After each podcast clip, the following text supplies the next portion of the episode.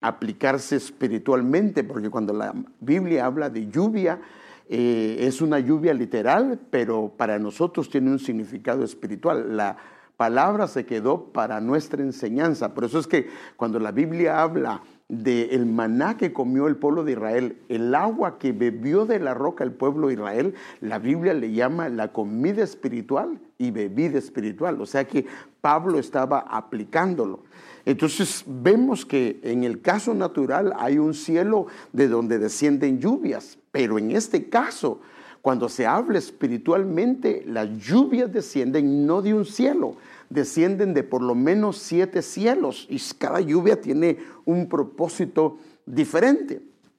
Y esto lo hemos estado viendo con usted. Si no mm, ha visto los temas, yo le recomiendo que los vea porque vimos también que hay una lluvia primera. En lo natural hay una lluvia para sembrar, luego vienen lluvias intermedias que son las lluvias para hacer crecer el fruto o en este caso lo que se necesita hacer crecer y hay una lluvia postrera o última que es para levantar la cosecha. Y en lo natural así es. Viene una lluvia eh, que vino al principio, que es el bautismo del Espíritu Santo, y al final viene una lluvia que va a hacer y levantar la cosecha del Señor para llevársela con Él. Entonces eso lo hemos estado viendo, pero en lo natural nosotros cuando hablamos de lluvia solo hablamos de la lluvia, pero en los idiomas originales las lluvias están en 12 diferentes tipos de palabras. Eso significa que tienen propósitos diferentes y son manifestaciones diferentes, sin ir muy lejos. Por ejemplo, el vapor es un tipo de lluvia, pero es muy diferente al agua líquida o al agua que está condensada en hielo. Entonces son tres diferentes estados. Entonces ya comenzamos a ver la lluvia Goshem, esa ya la vimos, mata la carne, mata la violencia y todo ese tipo de cosas. Vimos la lluvia Goshem, que también es eh, una que lava la tierra, que es lava específicamente áreas de pecado que necesitan ser limpiadas de parte del Señor la lluvia serem, que se recuerda que es la que nos mete para podernos cubrir dentro de la cobertura que el Señor tiene para nosotros. Una falta de cobertura o salirnos de una cobertura, el Señor permite ese tipo de lluvias para que vengan eh, truenos, porque es una lluvia a nivel de tempestades, está rodeada o vinculada con los truenos y las tempestades. Y luego vimos y empezamos a ver la lluvia tal, que es la que usted puede ver acá, es la cuarta lluvia. Es rocío y también su finalidad del rocío es cubrir. Entonces aquí lo puede ver. De la palabra tal hemos visto que la lluvia o rocío tal está vinculada a una bendición paternal. Eso significa que quien lo habilita es la parte paternal. Cuando el padre bendice al hijo, está habilitándolo con un rocío que eh, va a empapar su tierra. Y ese rocío está vinculado a riqueza, abundancia y a prosperidad. Eso ya lo vimos y esto son las cosas que hemos estado viendo. Ah, esto lo vimos el viernes. También la lluvia está y la compara el Señor con un campo o un, aroma, perdón, o una fragancia de un campo que es bendecido por Dios. O sea que el aroma que produce ese rocío eh, en ese campo sube y bíblicamente es comparado con un campo que el Señor ha bendecido. Y también vimos que la lluvia, el rocío tal, mantiene la humedad de la tierra. Ahora, ¿para qué? para poder recibir y preparar la tierra, eh, la humedad de la tierra para que el maná descienda. Eso lo hemos visto con usted, que caía primero el rocío y luego caía el maná sobre el rocío. ¿Y cuál era la idea? Que el rocío mantuviera sin contaminación el maná, pero también el rocío tiene la idea de humedecer la tierra, porque acuérdense que una de las palabras, cuando el, sembrador salió a sembrar, una de las cosas por qué la semilla no dio fruto fue porque estaba puesta en un lugar que no tenía suficiente humedad, no tenía suficiente rocío. Entonces vemos que el rocío tal mantiene la humedad de la tierra para que la tierra pueda recibir el maná, o sea, la palabra del cielo. Entonces esto ya lo hemos visto. Pero yo me quisiera concentrar hoy, fíjese, no voy a poder pasar de esta lluvia, pero hoy me quisiera concentrar en este quinto propósito de la lluvia tal que es fluye o desciende de los, de los cielos en manera de razonamiento de Dios. O sea que esta lluvia o rocío tal viene, desciende de los cielos, pero en razonamientos o en dichos o en manera de pensar de Dios. Porque miren hermanos, todos los conflictos, o al menos la mayoría de los conflictos nuestros, es nuestra manera de pensar. Porque nosotros procedemos de acuerdo a lo que creemos o a lo que pensamos. El problema es que si lo que pensamos no está bien. Porque no necesariamente lo que nosotros pensamos es lo correcto. O no pasa con nuestros hijos que la manera de pensar de ellos, según ellos están en lo correcto. Y como dice papá, hijo, no está bien la manera que estás pensando. ¿Sí o no? O sea que a veces su manera de pensar de un hijo no necesariamente significa que esté en lo cierto. Y entonces lo que hace esta lluvia es que los razonamientos o la manera de pensar del cielo descienda a nosotros, porque muchos de los fracasos o muchos de los fallos o muchas de las conductas incorrectas en nosotros es porque procedemos como creemos. Por ejemplo, hermano, a nosotros nuestros papás nos enseñaron a disciplinar a nuestros hijos de tal manera. Y para nosotros eso es verdad no necesariamente la manera correcta. Por ejemplo, hermanos, eh, usted sabe perfectamente que la generación anterior, o por lo menos de la generación de 1600 hacia atrás, le llamaban la generación del silencio. ¿Por qué? Porque la mujer no tenía ni voz ni voto. Ella no podía opinar. No podía opinar. Entonces, en ese entonces, hermano amado, la manera de pensar era que si el esposo estaba incorrecto, ella tenía que hacer lo que él decía. Y entonces los hijos ni siquiera discutían las órdenes de papá o mamá. Pero todo eso ha cambiado, hermano. Porque ahora los hijos tienen su manera de pensar y está bien. Pero no necesariamente es correcto. Por ejemplo, eh, papá y mamá recibimos que manténgase en el centro del púlpito. Ay, mejor siéntate ahí, mueve ahí la cámara porque eso va a ser difícil que me mantenga en el centro. Quédate ahí mejor. está bien, está bien, está bien. Ay, mire, ya me, me nieve desobediente. Yo, no, no, no, es que ya, como ya me dijeron que estas cámaras funcionan, por eso es. Bueno, entonces fíjese. ¿A cuántos de nosotros nuestros papás nos cachetearon? Hermano, yo creo que ahorita ya no se hace. Digo yo, ah, pero hermano, la mayoría de nosotros nos cachetearon, nos jalaban de la oreja, nos tiraban el chancletazo. Lo que tuviera papá se lo lanzaba a uno. Y uno no se extrañaba porque el papá de la vecindad hacía exactamente lo mismo. Pero ahora nos damos cuenta que eso no está bien. Eso no es correcto. Pero ellos creían que estaban en lo correcto. Entonces ahora viene un razonamiento de Dios y dice, eso no está bien, no es la manera de corregir a tus hijos.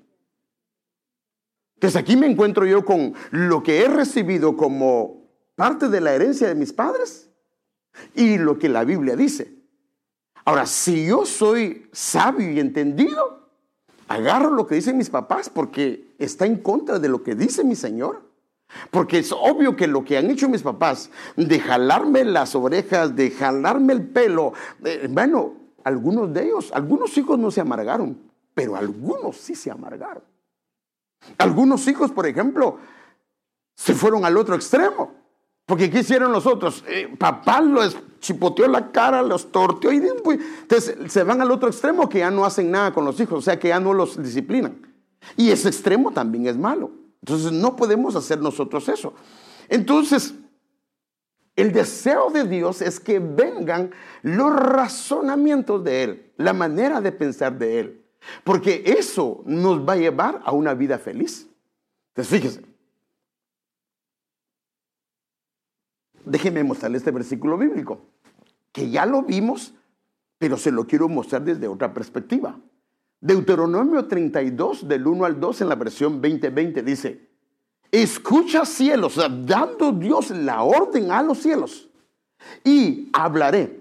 Oiga la tierra los dichos de mi boca. Y entonces aquí vemos cuatro diferentes palabras para lluvia que tienen un propósito diferente. Por ejemplo, goteará como la lluvia. Esta lluvia en hebreo se dice matar y tiene un propósito. Y goteará como la lluvia mi enseñanza destilará como el rocío, el rocío tal, mi razonamiento. O sea que el razonamiento debe de venir de la boca de nuestro Padre. Por eso la Biblia dice que no solo de pan vivirá el hombre, sino de toda palabra que sale de la boca de Dios. Hermano, en la medida que nosotros vamos creciendo en el Señor, debemos de aprender a ir dejando algunas cosas que no están bien y agarrar el razonamiento de Dios. Por eso Romanos capítulo 12 dice que nosotros no nos adaptemos al conocimiento, a la manera de ser del mundo, sino seamos transformados en nuestro razonamiento, en nuestro entendimiento para que nuestras vidas sean cambiadas. Porque, hermanos, en la medida que regresamos al diseño original de Él, porque Él fue el que creó al hombre, entonces el propósito o la manera de proceder hacia la esposa, hacia los hijos, hacia la gente que está alrededor nuestra, va a ser la correcta y va a traer bendición. ¿Por qué es que producimos heridas en los corazones de nuestros hijos, en los corazones de nuestra esposa? Es porque nuestro proceder está lejos del diseño del Señor. Y claro, es el problema es que eso fue lo que de alguna manera emprendimos. Ahora, los razonamientos del Señor están presentes en la palabra. Su Biblia dice, y mi Biblia dice que estos operan en especial cuando vemos, hermano amado, eh, oímos o nos exponemos a la lectura o a recibir las palabras de Dios. Pero déjeme ver esta palabra destilar. Miren, hermano, desde cuánto tiempo la Biblia trae revelaciones profundas y preciosas. Por ejemplo, usted sabe que Israel, una de las cosas que lo hizo famoso fue que hizo florecer los desiertos. Sabemos eso, ¿va? Israel hizo florecer los desiertos, pero ellos incrementaron una técnica que el problema es que allá hay escasez de agua. Y entonces ellos inventaron lo que le llaman el riego por goteo. Hicieron crecer el ejército. Y miren cómo dice el Señor. Esta palabra destilar es la palabra nasal, que aparece diez veces hablando de un orden, porque el diez nos habla de orden. Eh, mojar o derramar por goteo.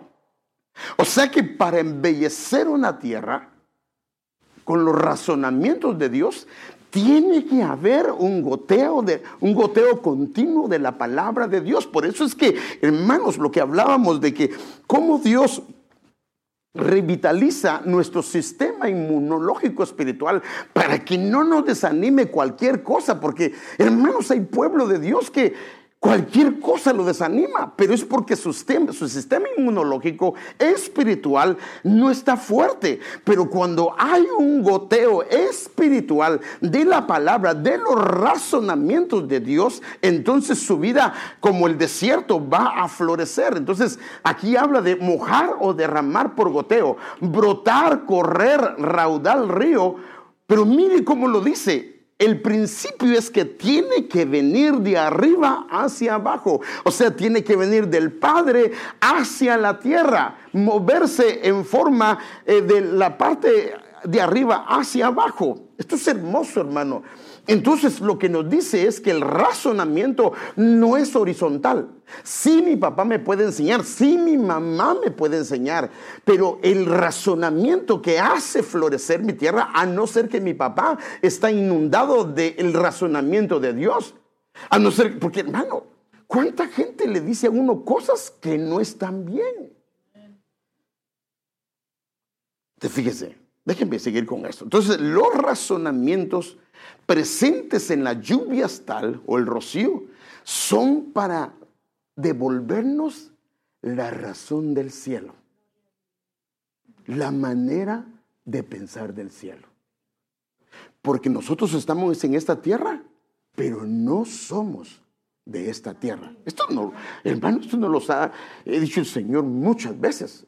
Estamos en esta tierra, pero no somos de, esta tierra. Entonces, para devolvernos la manera de pensar del Señor, Él lo hace por goteo. Por eso es que nos da las porciones. Por eso en la oración, danos el pan de cada día, danos el goteo que necesita mi vida para poder florecer. Porque fíjese, porque a veces, aunque estemos en un rebaño en su casa, de alguna manera hemos perdido la manera de pensar. O sea, podemos congregarnos en una iglesia, pero hay gente dentro de la iglesia que su, manera de pensar está equivocada, porque está impregnada con el razonamiento humano. Hermano, ese es el problema. Antes, de alguna manera, el hombre y la mujer eran impregnados por el razonamiento muy fuerte de papá y mamá. Y en ese caso, si eran hombres cristianos, de lo que le enseñaban del cielo. Pero ahora, hermano, nos están educando no solamente papá, es más, ahora papá y mamá no educan, porque papá y mamá ambos están tan eh, atareados trabajando que quien lo educa a uno es la tele. ¿Sí o no? ¿Qué hace papá y mamá? Llegan bien cansados del trabajo y aquí, ahí está la tele, póngase a ver tele y así se entretiene. Pero en la tele lo que aparece ahí es la familia moderna. Y la familia moderna dice que dos papás son la familia moderna. Una manera de razonar incorrecta. Pero entonces los hijos están creciendo con un razonamiento que es contrario a lo que Dios dice. El problema es que el razonamiento nos lleva a conductas que terminan, y la idea es terminar o destruir las familias o la familia de acuerdo a como la diseñó el Señor. Por eso es que yo quisiera hablar de eso, hermano amado. La lluvia que viene del cielo, la lluvia eh, eh, eh, tal es para devolvernos la razón, para impregnarnos de los pensamientos de Dios y volvamos a, la manera de pensar del Señor, porque eso es para el bien de nuestras vidas. Entonces, déjeme ver esta palabra que ya la vimos con usted, pero le agregué una cosita. Por ejemplo, la palabra tal aparece 31 veces en todo el Antiguo Testamento. Y es la palabra rocío, que es un agua que se ha condensado sobre una superficie fría durante toda la noche, proveniente del vapor del agua en el aire. También otro diccionario dice que es la humedad condensada en la superficie. O sea que la idea de la humedad es que cubre, cubre una superficie. Especialmente en la noche con los, eh, ¿qué dice? Sentidos asociados de prosperidad y abundancia. Está vinculado a esto. Pero quiero enfocarme en la parte 3. Rocío cubre la vegetación. La idea es que cubra lo que Dios quiere que cubra en nosotros. Pero mire esto, es extenderse encima, es cubrir con plata. Ahora, miren, miren, bueno, porque esta palabra rocío, que es la 2919, se origina, su raíz es la palabra 2926, que es talal. Y este es extender encima, cubrir en plata, enmaderar, cubrir con un techo. Wow, cuando vemos esto, entonces esto nos cambia el panorama de esto, porque a esto es lo que yo lo quiero llevar. Entonces, esta tierra necesita ser cubierta con plata. ¿Qué significa plata en la Biblia? En la plata, la plata en la Biblia significa redención, significa rescate, pero también significa purificación. O sea que la idea de Dios es que los razonamientos de Dios lo que hacen es que purifican. Si quieren, bájenle la, la ¿cómo se llama? Para que bájenle las patitas a eso. Porque ya no están dejando ver a los hermanos allá. Ah, apenas se enojan porque son parte del, son mis hijos también. Entonces, fíjese, la idea de los razonamientos es que purifiquen mi manera de pensar. Entonces, fíjese, pues, déjenme llevarlo acá, porque aquí es donde yo quiero irme concentrando con usted poquito a poquito. Que la palabra del Señor, o sea, sus razonamientos son como la plata purificada, limpiada siete veces. ¿Y dónde está esto? Porque todo tenemos que encontrar pie de imprenta. Te déjeme verlo. Las palabras de Jehová son palabras limpias. Esta palabra limpias en otras versiones lo traducen como puras, auténticas, sinceras, seguras. O sea, las palabras de Jehová son auténticas, son puras, son sinceras, son seguras. ¿Y cómo lo compara? Con la plata refinada. O sea que la idea de Dios es cubrir una superficie con redención. Cubrir una superficie con purificación. Purificada y fíjese qué tremendo. Siete veces, porque el siete nos habla de algo espiritual. Entonces el volvernos a la razón, al ser cubiertos con la razón, solo puede proceder de Dios. Nosotros, hermanos, podemos tratar de hacer volver a alguien. Mire, cuando alguien perdió su diseño, déjenme darle un ejemplo. Un hijo cayó en una conducta incorrecta. ¿Cuántas veces le hemos hablado que eso no está bien? ¿Y qué pasa con el hijo? No entiende. No entiende. No entiende, hermano. Muchos de ellos, ojalá que fuera así, pero la mayoría de ellos eh, aprenden hasta que se dan el tortazo. Pero no era el diseño de Dios, pero así pasa. Entonces, la única manera de que alguien vuelva al razonamiento es que Dios le haga volver a Él. Porque si no, esto es imposible. Más bien terminamos cansándonos. Hermano, le digo todo esto porque todos en algún momento hemos batallado con algún hijo, con alguna hija, o con algún hermano, alguna hermana, diciéndole, vos, eso no está correcto, eso no le agrada a Dios, pero él o ella dice, así está bien. Entonces, por eso es que tenemos que ver la finalidad de esta lluvia para arreglarlo como Dios dice que se debe de arreglar. fíjese, pues. Primero yo quisiera ver qué es el razonamiento o qué es la razón. Porque antes de, ir debemos de ver qué es. ¿Qué es la razón o el razonamiento? Aunque yo sé que la medida lo sabemos, pero de alguna manera esto nos ayuda a retomar un poco el pensamiento o a refrescar el pensamiento o a enmarcar el pensamiento que tenemos. La razón denomina aquella facultad o aquella capacidad que disponemos los seres humanos y por la cual podemos pensar y reflexionar acerca de las cosas. Eso es lo que nos diferencia de los animales, hermano. Amén, hermanos, eso no lo digo yo, eso está bien claro. Eso nos diferencia de los animales, porque los animales tienen conductas y lo vamos a ver. Y voy a hacer, solo voy a, algunas que yo pensé que me, puse a escribir, pero, pero déjenme ver algunas. Otro, otro pensamiento, la razón es la facultad del hombre que lo hace diferente, que lo distingue y lo destaca de otras especies. Llámese animal, por ejemplo, que es de alguna manera donde podríamos hacer, porque a ver que nos quieren comparar con el mono. Sí, puede ser por instinto un poquito inteligente, pero no va a razonar. Pero esa es una equivocación, pero déjeme ver más. Es la capacidad de la mente humana para establecer relaciones entre ideas o conceptos y obtener conclusiones o formar juicios. Por ejemplo, está un problema aquí, está un problema acá. Y dice, no, pero ¿por qué se dio este problema? No, se dio por esto. No, entonces lo que tengo que hacer, esa es la manera de razonar. Porque si no lográramos razonar, caeríamos en el mismo agujero todo el tiempo. Pero caemos en un agujero, no volvemos a caer en el mismo, ¿verdad? ¿Qué hacemos? Y ya si miramos que ahí caímos, le damos la vuelta a ese agujero. O sea que razonamos que ahí nos lastimamos.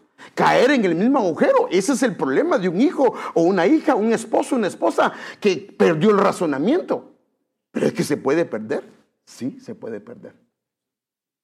Porque le dices, no lo hagas, mire lo que le está pasando. Y sigue en eso. Entonces, mire este otro acierto, verdad o justicia en lo que una persona dice o hace. Ahora, este diccionario lo pone muy bonito. Eso significa, es lo que diferencia a, el reino animal eh, de los humanos. Porque cuando comienzas a ver el reino animal, te das cuenta que algunas cosas son feas. Pero ellos es la manera porque no tienen razonamiento. Déjenme ver algunas cosas que hacen los animales. Algunas diferencias. Pero que cuando el humano pierde el razonamiento, puede caer en eso. Déjeme ver. Como el perro que se vuelve a su vómito. Lo sacó de él y se lo vuelve a comer. Bueno, esto no lo digo yo, esto lo dice la Biblia.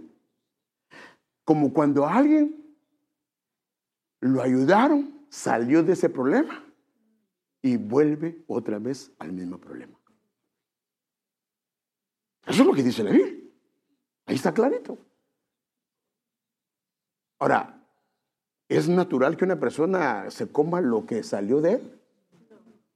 Pero si lo aplicamos espiritualmente, sí, sí. Y eso no, no tiene razón, no tiene, está fuera de la razón porque no es correcto, porque es obvio que si salió de él fue sufrido y no es lo que se debe de hacer. Miren, la puerca lavada vuelve a revolcarse. Así dice la Biblia, que aunque le pongan un anillo en el, en el, hocico y la laven y todo eso, quedó bien limpiecita. ¿Y cuánto dura para irse a revolcar otra vez? Hermanos, muy rápidamente, porque ella no opera con razón. No tiene razonamiento. Entonces es lo mismo. ¿Cuánto? Mire, nosotros nos pasa, hermano. Aquí hemos pasado con gente orando y, al rato trae la misma cosa. Solo que no decimos estos textos, ¿no? Porque, pero, pero la verdad es que perdió la razón. Porque cuando viene la razón, uno dice, no, está bien. Ahora, fíjese, pues, los perros despedazan. Eso está en Salmo capítulo 22, 20 al 31. Despedazan. O sea que agarran algo y comienzan a... Por eso es que cuando se compran perritos en casa, no, se, no, no, no, no, despedazan los zapatos, chamarras, sillones, ¿o no, hermano? Aprenden después de estarles sonando, pero lo primero que hacen, porque ese cenicito no razonan, no me trajeron a una casa, ahora voy a estar mejor, no, ahí no importa dónde estén, despedazan. Sea, solo le estoy dando algunas que le estoy mostrando la Biblia y otros que no les voy a mostrar, pero los perros atacan, o sea que ladran. ¿O no? Solo hay que irse a algunos lugares y hermano, uno tiene que ir. Ya los cobradores que van a esos lugares, esos llevan bate porque saben que ahí pues salen perros por todos lados y ladran. Se meten en pleitos ajenos. Bueno, así dice la Biblia, que el que agarra a los perros por las orejas es como aquel que se mete en pleitos ajenos. O sea, que un hermano, una hermana que le gusta meterse, eh, eh, en Chapín le decimos que sufre calenturas ajenas. Pero cuánta gente, hermano, se mete en problemas que ni le corresponden. Y está bien bravo con aquel hermano. A él no le hicieron nada. Pero como le hicieron a aquel, ya el hermano no le habla, yo tampoco le hablo. Ah, mire, mire, mire, hermano, mire, los, los mire la pérdida de razonamiento. Le estoy hablando aquí. Hace y deja su excremento en cualquier lugar o delante de los demás. Bueno, si lo hace o no lo hace un perro. Un perro dice, no, no, no, hay un señor, no, no, me voy a ir a buscar un lugarcito detrás de una casa.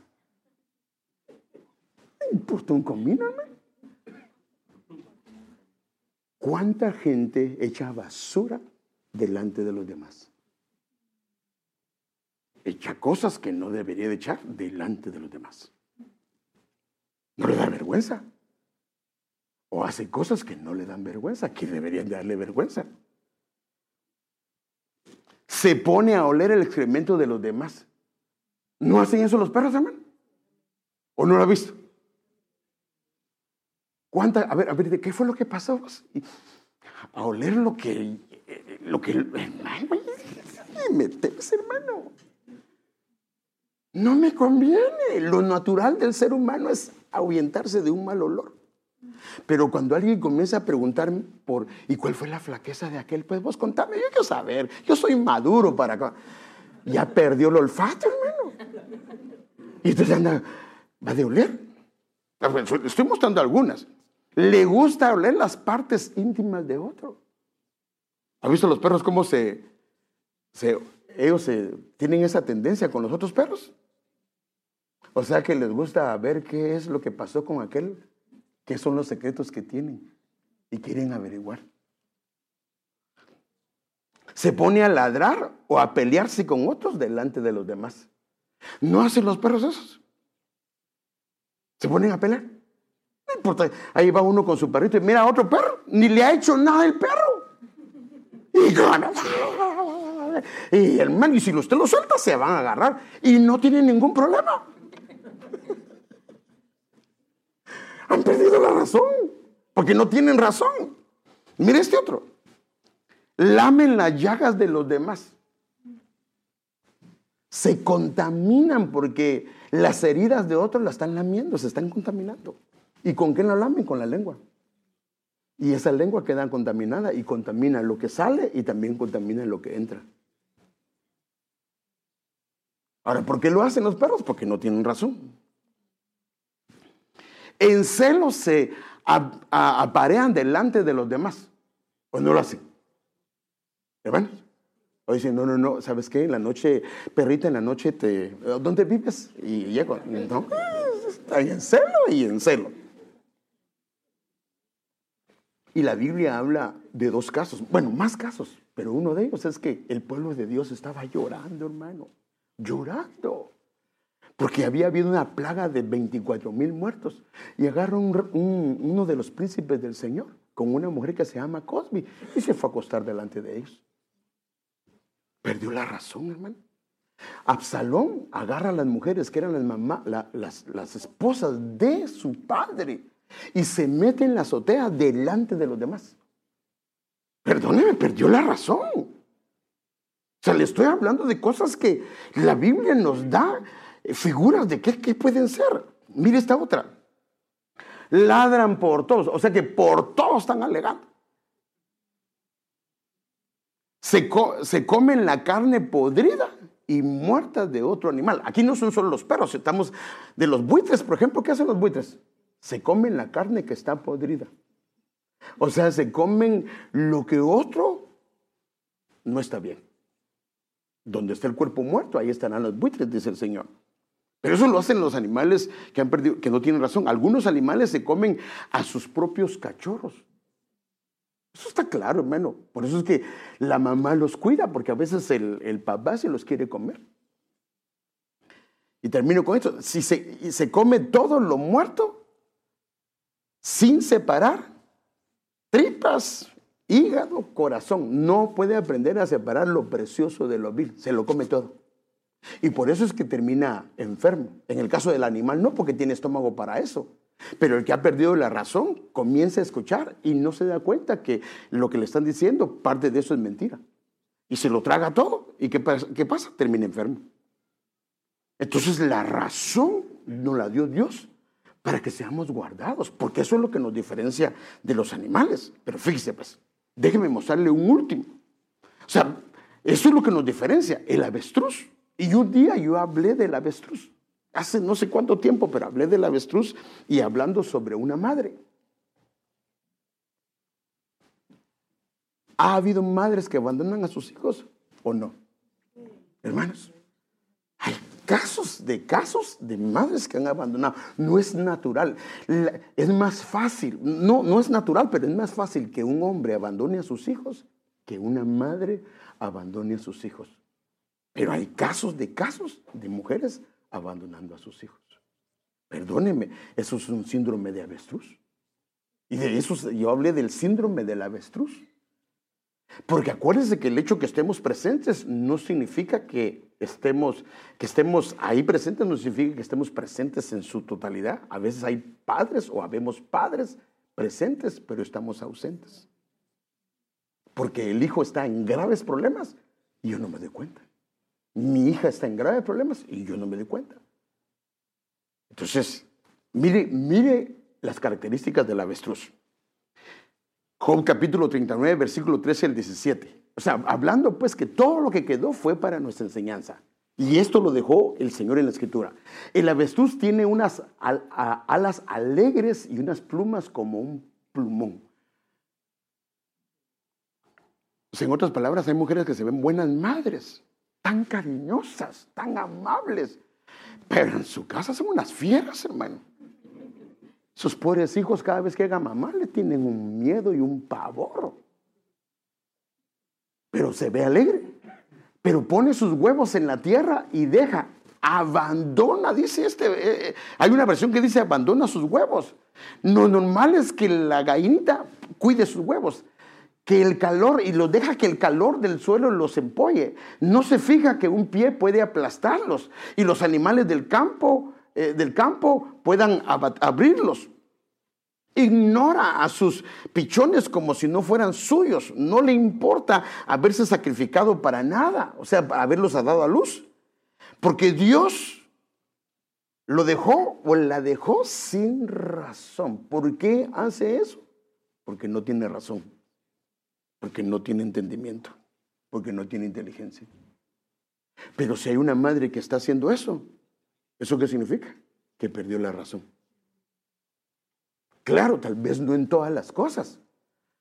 Pero hermano, nunca antes ha habido gente con problemas mentales como ahora. Puede ser por las drogas, por lo que usted quiera. Entonces, esta conducta solo se puede explicar por lo que dice el pasaje, por la falta de razón, la falta de juicio. Entonces la pregunta es, ¿le puede pasar a un humano esto? ¿Es posible que le pueda pasar a un hijo, a una hija de Dios? Sí, en algunas áreas sí. Le puede pasar. Déjeme eh, ver algunas historias, porque esa es la, única manera de hacerlo, es viendo historias que están en la Biblia, hermano, y que es por la falta de razón. Por ejemplo, la escritura da ejemplos gráficos de personajes que perdieron la razón. Ahora, si dice que perdieron la razón, ¿es posible perder la razón? Ahora, acuérdense, no necesariamente en todo. Ejemplo, hermanos, alguien en su trabajo puede ser un excelente trabajador, pero en su casa es un desastre. O sea que nosotros en áreas podemos ser muy buenos, pero en algunas áreas, porque las distorsionamos, porque dejamos que o no nos expusimos al rocío tal que está en su palabra, abandonamos su palabra y ese es el peligro. Entonces, déjeme mostrarle, eh, por lo menos quiero mostrarle tres ejemplos. Y este es un ejemplo muy conocido. Había un joven que tenía su estancia en la casa de su padre. Su padre era adinerado. No necesitaba salir, pero perdió la razón estando en casa. Y Dios la única forma de hacerlo recuperar es que lo llevó hasta, hasta lo más bajo. Pero mire lo que dice la Biblia. El joven llegó a tener tanta hambre, lo llegó a lo más bajo, que hasta las algarrobas. ¿En dónde estaba? ¿Estaba en un hotel? ¿O qué estaba? Como que dice Dios, date cuenta que los animales perdieron la razón. Es que mire, mire hasta lo gráfico que es la palabra, como diciéndole, mira dónde estás, le dijo al hijo pródigo, ¿dónde estás? ¿Qué estás queriendo comer? Dice, el joven llegó a tener tanta hambre que hasta las algarrobas con las que se alimentaban a los cerdos le parecían buenas para comer. Ahora, ¿por qué no se las comió? Porque nadie le dio nada, pero las ganas las tenía. Mire, qué tremendo. ¿Y, cómo? Ahora, ¿qué es la diferencia, hermano? Por eso es que es muy diferente un lugar de cerdos a un, a un lugar de ovejas. Porque una cosa es un criadero de cerdos y otra cosa es un lugar de ovejas. Mire, hermano, yo no sé, pero eh, si usted ha conocido eso, pero en donde yo vivía, en Guatemala, especialmente donde crecí, como a unas cuatro o cinco casas, había un lugar donde Tenían coches en una casa chiquita. hermano, y hacer un gritadero de, esos animales, hermano. Y cuando se los llevaban, porque los llevaban a matar o qué sé, bien, hermano, despertaban a todo el mundo. No tienen ni idea cómo chillan esos animales. Pero mire, mire qué, qué hizo Dios, pero Dios lo tuvo que llevar hasta ahí. Y el Señor le mostró esto. Y entonces mire qué dice la Biblia. Cuando finalmente entró en razón. O sea, si entró en razón, es porque la había perdido, ¿sí o no? Pero no en todo, porque él todavía podía bañarse tal vez. Bueno, tal vez hasta en eso lo perdió porque dejó de bañarse, pero tal vez en algunas cosas no, no la perdió. Cuando finalmente entró en razón, se dijo a sí mismo, y esta palabra entró en razón en la Reina Valera 2020 dice recapacitando, o sea que esa palabra la había perdido. porque, ¿usted qué cree? ¿Que fue la primera vez que él se sentó ahí o tal vez llevaba ya algún tiempo? La NBJ dice entrando en sí mismo, o sea que había, se había perdido, él mismo se había perdido. Y por eso el padre dice, este hijo estaba perdido. Hermano, está hablando como, como fuera un hombre mental que estaba perdido, no sabía ni lo que estaba haciendo. La NTJ dice, recuperó la cordura, que eso no estaba bien. Y la Kadosh dice, al fin volvió en sí. Entonces dijo él, cuando finalmente entró en razón, se dijo a sí mismo, en casa hasta los jornaleros toman comida de sobra y aquí estoy yo muriéndome de hambre. Solo cuando recuperó la razón, regresó a la casa del Padre. Ahora, ¿qué pasa si no la recupera? Muy probablemente ahí hubiera muerto. Hermanos, ¿no será que la gente que es homeless ha perdido la razón? Porque es vida quedarse debajo de un puente. Es vida estar agarrando. Perdóneme, hermano, usted ha visto mucha gente que va y en los basureros, hermano, agarrando la comida que la gente dejó ahí. Cuando antes tal vez ni siquiera, si la mamá no le servía la comida calientita, no la quería. Y ahora buscando la comida ahí. Perdónenme, la única manera de entender eso es que perdió la razón. Pero fíjese, como estaba a la intemperie, este joven le ha de haber caído el rocío tal. Y ahí recuperó la razón. Otro, o sea, pues le estoy hablando por lo menos de uno, ahora le voy a hablar del siguiente. Y este está más clarito todavía. Porque el otro estaba comiendo con los cerdos. Pero este, hermano, comió lo que comían los animales y hasta agarró características de los animales. Eso lo puede leer usted en casa. Naucosor es otro ejemplo muy gráfico de cómo el rocío tal lo hizo volver en sí. Esta es la palabra tal, que es extender encima, cubrir en plata, extender, cubrir con, con un techo. Ahora, fíjese, qué tremendo que esta palabra tal aparece solo, bueno, es tal, pero es en la, en, la versión 29-20, en la otra es 29, creo que es 19. Pero fíjese qué tremendo, en Daniel aparece cinco veces como que dice que el rocío dal es una gracia especial de Dios si nos exponemos a ese rocío para levantarlo de esa condición. Déjeme ver la escritura. Voy a leer aquí algunos versículos. Eh, 33 el 4. En aquel mismo instante se cumplió la palabra acerca de Nabucodonosor. Fue echado de entre los hombres, comía hierba como el ganado. O sea que perdió la razón, hermano. Perdió la razón. Porque no estamos hablando de una persona que no tenía estudio, estamos hablando de un rey, hermano, que tenía, era el emperador de un imperio. ¿Qué diferencia entre un país y un imperio? Un imperio tiene varios países que están sojuzgados debajo de él. Este hombre era un emperador, hermano, y cuando Dios le decretó, porque se glorió, porque se engrandeció, lo echaron de entre los hombres, en otras palabras, le quitaron la razón, y al quitarle la razón, entonces comenzó a comer hierba con el ganado. Y no puedo leer todo el pasaje, pero dice que le comenzaron a crecer las uñas, hermano, como un, como un animal, así dice la Biblia, hermano. Y hasta como que le estaban saliendo alas.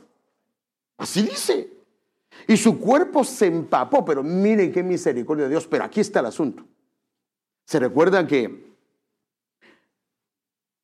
Esto es importante, hermano, porque su cuerpo se empapó, o sea, todo el cuerpo, toda la superficie, porque eso es lo que hace el rocío tal, se empapó con el rocío tal del cielo hasta que sus cabellos crecieron como las plumas de las águilas y sus uñas como las de las aves. ¿Cómo se miraba? No solo tenía un instinto, sino su apariencia. Cambió, hermano, ¿sí o no? Porque si alguien le... Hermano, ¿la Biblia miente? No, hermano. Si le crecieron los cabellos como las plumas de águilas, así dice la Biblia, hermano. Y las uñas también, como las aves. Imagínense, y yo me imagino que le fueron a cortar las uñas, va a un gran, para quitarle las uñas a ese pobre Nabucodonosor, porque lo mantuvieron, lo mantuvieron. Pero al fin de los días, yo Nabucodonosor, eso lo cuenta él mismo, hermano.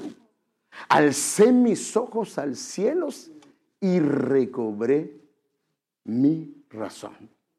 O sea que lo que hizo el rocío fue empapar su tierra, pero pasaron siete tiempos, porque habla de algo espiritual, siete años. La manera que hizo, lo mismo que pasó con el hijo pródigo. Él alzó sus ojos al cielo, dijo, he pecado contra el cielo y contra ti. Y entonces le devolvieron su razón. Y la Biblia dice, hermano, que él glorificó al Señor y todo se solucionó. Entonces la única razón o la única solución cuando se pierde la razón es el rocío del cielo. Porque la única manera de volver la razón es cuando lo volvemos a ver a Él, hermano. Al menos desde esta perspectiva.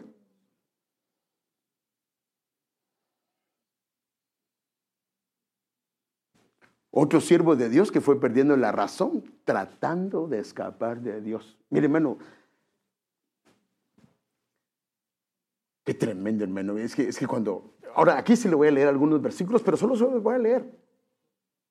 Y, en el caso de, Nabucodonosor, él era un emperador, pues no era un hijo de Dios, pero creo que a la larga sí se convierte en un hijo de Dios. Pero este es un profeta. Este es un profeta. Y mire lo que pasó con él, se lo voy a leer así rápidamente. Jonás, del 1, del 1 al 3, pero le voy a leer varios versículos. La palabra del Señor vino a Jonás. Jonás significa paloma. Tremendo. Hijo de Amidai, levántate, esa fue la orden de Dios, ve a Nínive, la gran ciudad, y proclama contra ella, porque su maldad ha subido hasta mí. Y Jonás se levantó. Mire, desde el momento que perdió, que, que, desobedeció, como que vino una, una involución en él y vino el razonamiento y comenzó a perderse. Porque hermanos, esos hombres conocían a Dios podía huir de Dios. No era cualquier siervo, él era un profeta, hermano. Y dice, Jonás se levantó, pero para huir, para huir a Tarsis, lejos de la presencia del Señor, y descendiendo a Jope, encontró un barco que iba a Tarsis, pagó el pasaje y entró en él para ir con ellos a Tarsis, lejos de la presencia del Señor. Pero déjeme mostrarle más o menos cómo está. Mire, para que tenga una idea, aquí está Jope. Y él quería ir a Tarsis, 3.400 kilómetros. Y para ir a Nínive eran 800 kilómetros.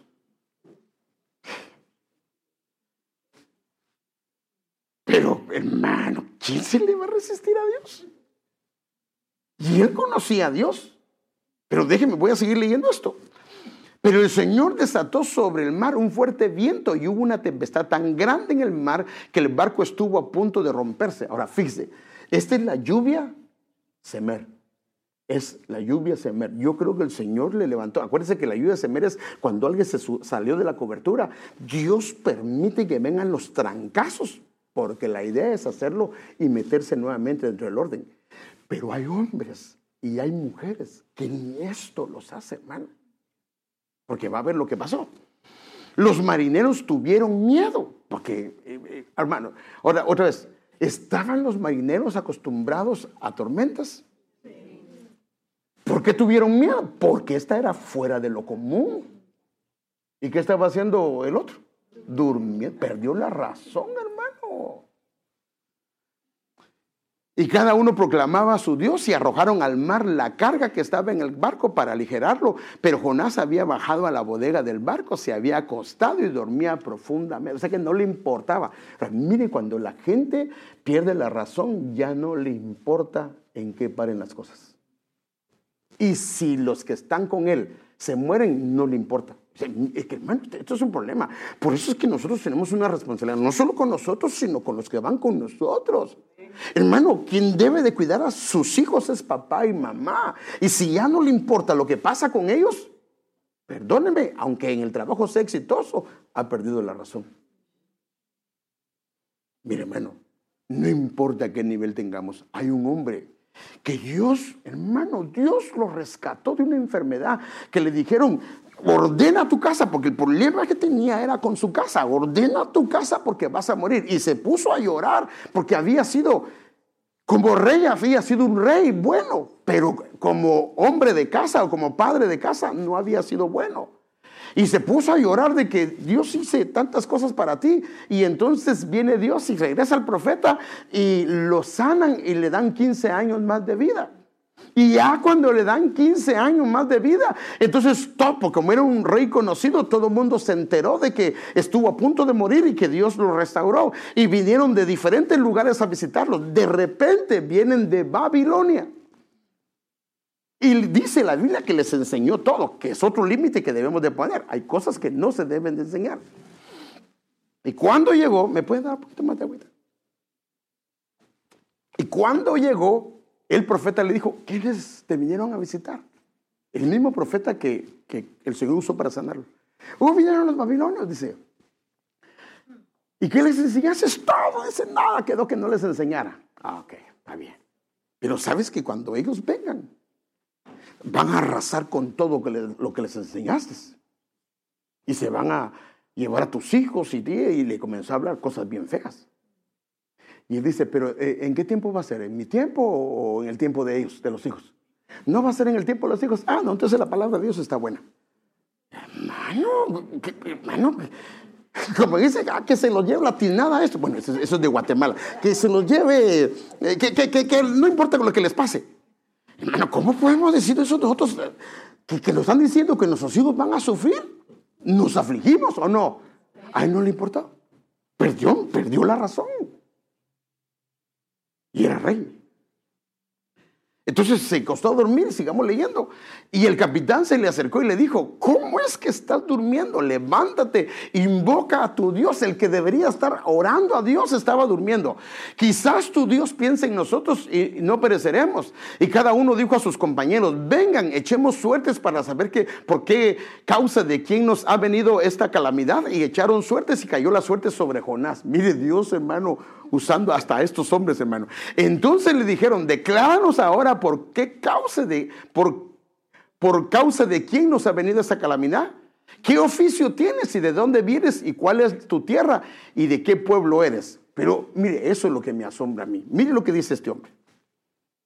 Él le respondió, soy hebreo y temo al Señor Dios del cielo que hizo el mar y la tierra.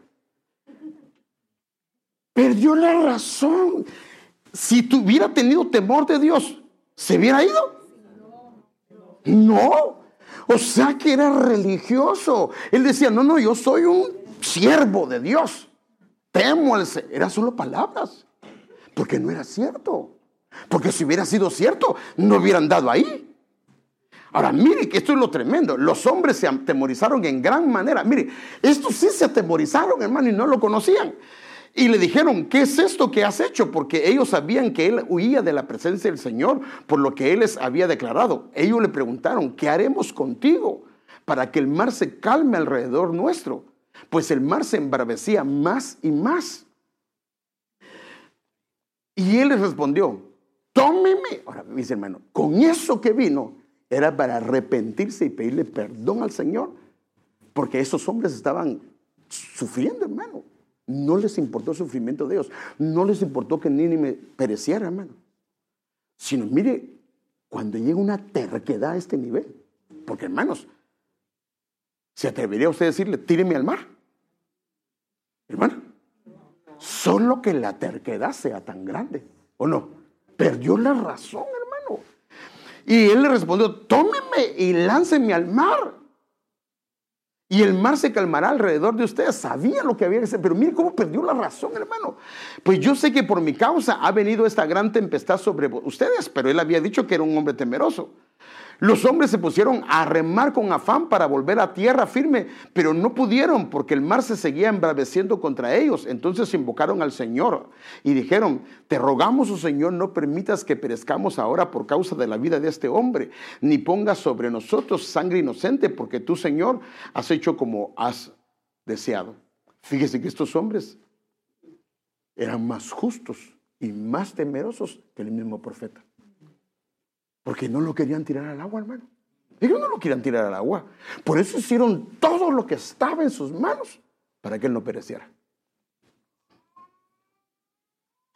Aleluya, estoy llorando ayuda. Entonces fíjese que tremendo, hermano. Ya, ya conozco el sonido del...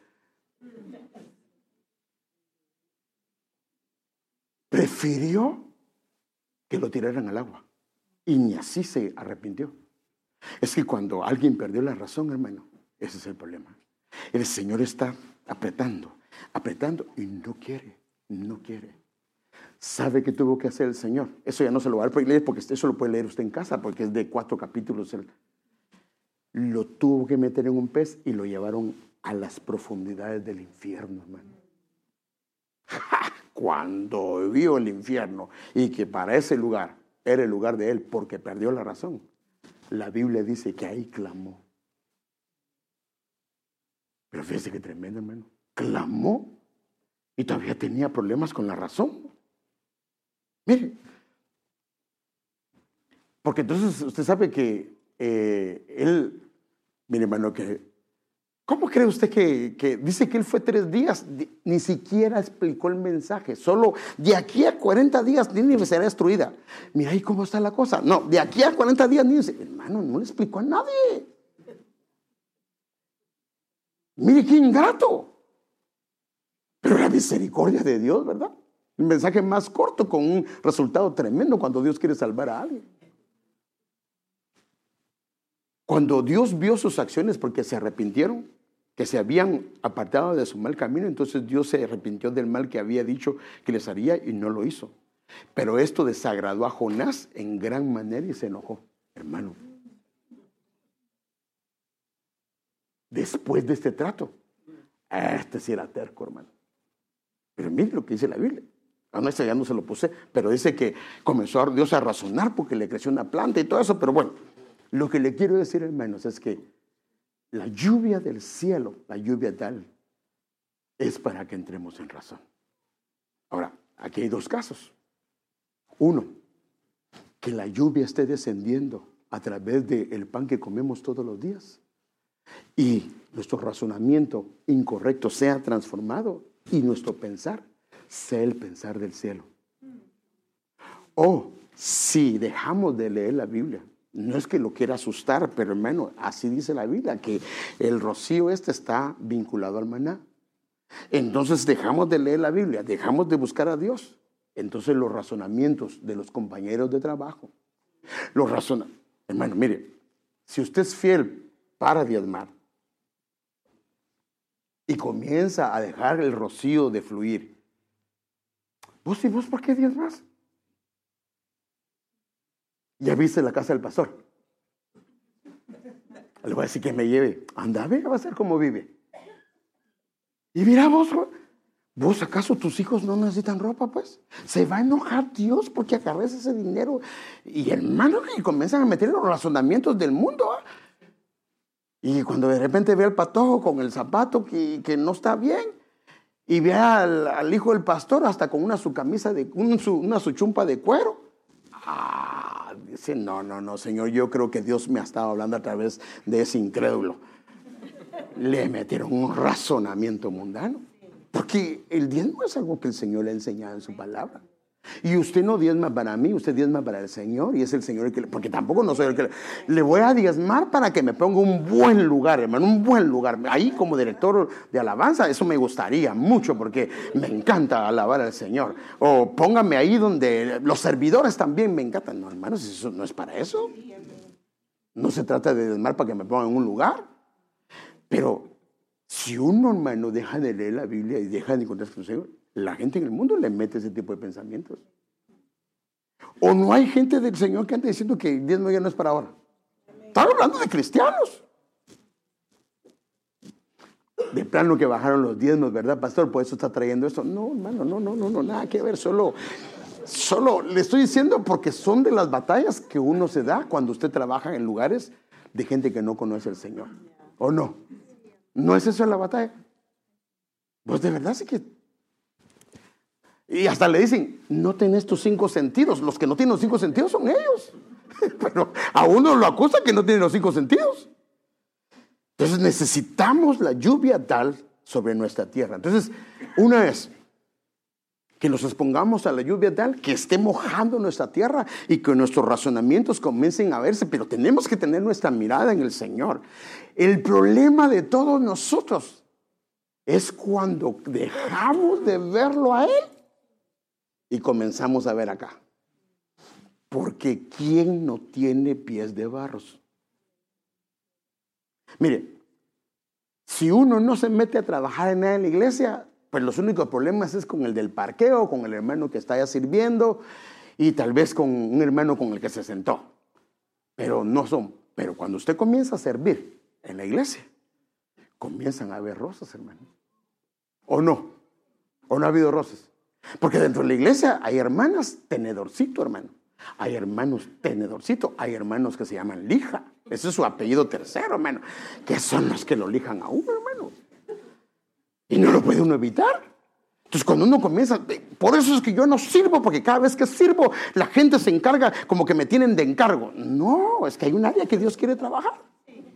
Hay un área que Dios quiere trabajar. Entonces, la ventaja cuando está cayendo el rocío es que está con agüita y entonces la alejada es mucho más suave. Entonces la Biblia viene, trae el rocío, el maná y comienza a transformar mi manera de pensar. ¿Y qué va a pasar? Entonces mi razonamiento caiga, eh, eh, mi razonamiento cambia y comienzo a ver a mi Señor. Porque a veces yo espero de ella lo que solo Dios es. Ella espera de mí lo que solo Dios es. Dios es el único que jamás le va a fallar. Jamás le va a hacer algo incorrecto. Nunca, nunca. Él nunca miente, él nunca, nunca hace nada indebido. Pero nosotros somos polvo, hermano. A veces hacemos cosas que no son correctas. Entonces el problema de nosotros es cuando nuestra mirada está puesta aquí, en la parte terrenal. ¿Cuántos fracasos hemos tenido por tener nuestra mirada puesta acá? Y Dios dice, ya no más, pon tu mirada. Pero entonces el maná me hace comenzar a ver y, y fíjese qué tremendo. Si mi mirada está puesta acá, tengo un mal concepto de todos y juzgo a todos. Si mi mirada está puesta ahí, aprendo a amar al pueblo del Señor. Sé que el pueblo del Señor es un hospital, que algunos, esta es su área, estos, otra es su área, en estos, otra es su área. Son hijos de Dios, independiente de sus áreas, son hijos del Señor. El Señor los ama.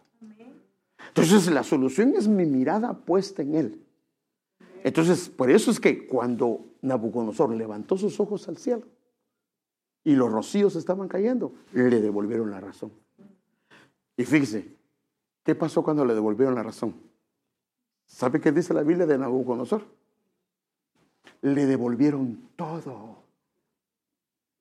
Así dice la Biblia. Le devolvieron su posición, le devolvieron sus funciones, su reino y fue más próspero. Pero ahora su razonamiento era viendo al Dios del cielo. Ese hombre decía al Dios altísimo, hermano, tenía un concepto de Dios tremendo. Entonces nosotros necesitamos, hermano, que nuestra razón esté bien. Porque por eso le mostré algunas cosas. ¿No será que en algunas áreas hemos perdido la razón? Porque ¿por qué es que nosotros procedemos de esa manera? A mí no me importa lo que la gente piense. Eso solo es cuando se ha perdido el razón, el, razonamiento. Porque el razonamiento nos hace ver que sí es importante lo que la gente piensa. Que cuidemos nuestro testimonio. Entonces, destilará como el rocío tal su razonamiento a través de su palabra, a través de su palabra. Yo quisiera que oráramos, hermano, y le pidiéramos al Señor su misericordia. Y acuérdese, no en el caso de Nabucodonosor perdió el razonamiento en todo. En el caso del hijo pródigo fue un área. En el caso del hijo pródigo su problema era la relación con su padre. ¿Sí o no? Donde él perdió el razonamiento fue en la relación con su padre. Por eso es que esta lluvia tal tiene que ver y está vinculada con la bendición paternal hacia los hijos. Y es importante que nosotros meditemos en esto, hermano. ¿Por qué hacemos lo que hacemos? ¿Por qué procedemos a hacer lo que hacemos? Porque, hermano, nosotros hemos sido levantados para ser luz del mundo. Así dice la Biblia, vosotros sois la luz del mundo, vosotros sois la sal de la tierra. Eso no lo digo yo, hermano, lo dice el Señor. En otras palabras, son responsables de anunciar a través de ustedes quién soy yo. Que la gente me busque, que la gente me mire a mí a través de sus vidas. Entonces necesitamos, hermano, pedirle al Señor que venga esta lluvia tal. Y una de las cosas, si este mensaje lo hemos captado, es si usted no está leyendo la Biblia, Padre, Padre, por favor, ayúdame a recuperar el razonamiento en algunas áreas. Porque es que en algunas áreas mi esposa me ha dicho que cambie y no quiero cambiar. Mi esposo me ha dicho que cambie y no quiero cambiar. Mi hijo me ha dicho que cambie y no quiero cambiar. ¿No será que necesita esta lluvia tal?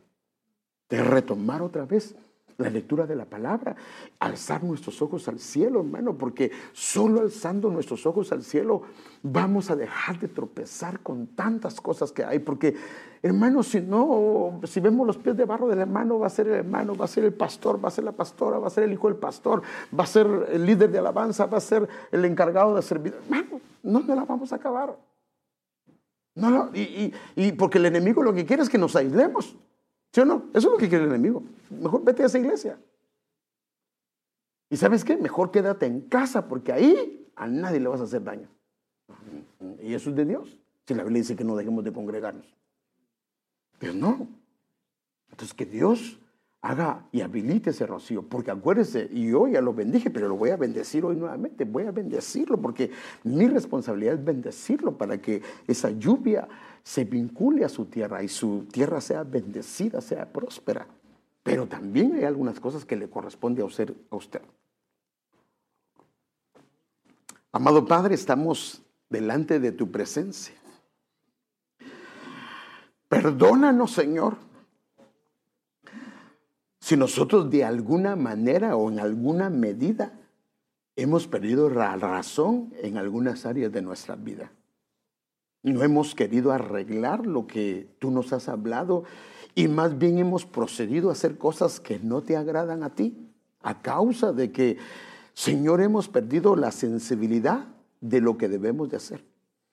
Pero Padre, hoy pedimos por favor que ese rocío tal venga a nuestro corazón, que venga un renuevo, Señor, a nuestro corazón, que venga un renuevo, por favor, a nuestro corazón, una restauración a nuestro corazón, una restauración de nuestras vidas, Señor.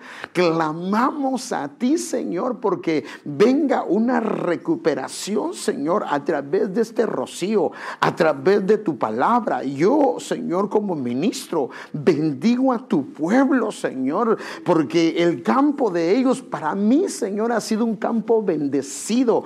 Es como el aroma de un campo que tú has bendecido, Señor. Yo los bendigo en tu nombre. Bendigo a cada familia, bendigo a cada casa, bendigo cada hogar, bendigo los hijos de sus hijos, Señor. Bendigo sus familias, sus trabajos, sus hogares, sus matrimonios, Señor.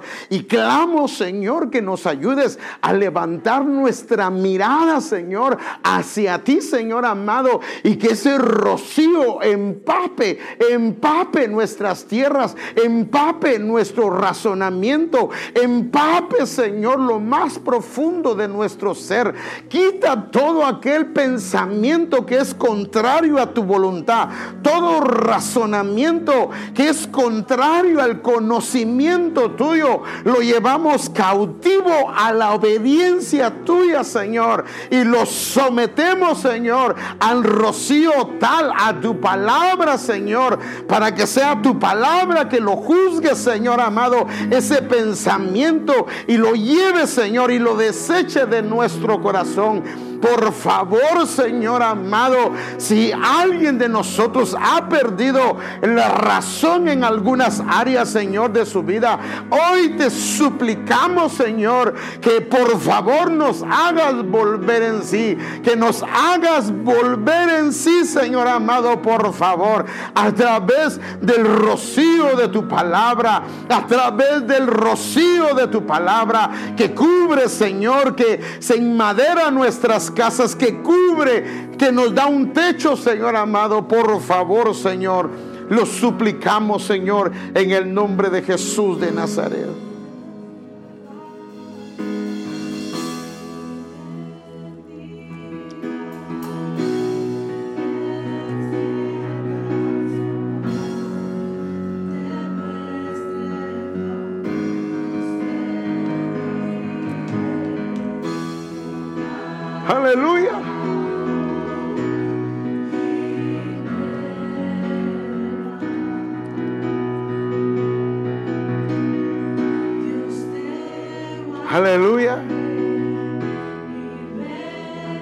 Señor, sí, Señor.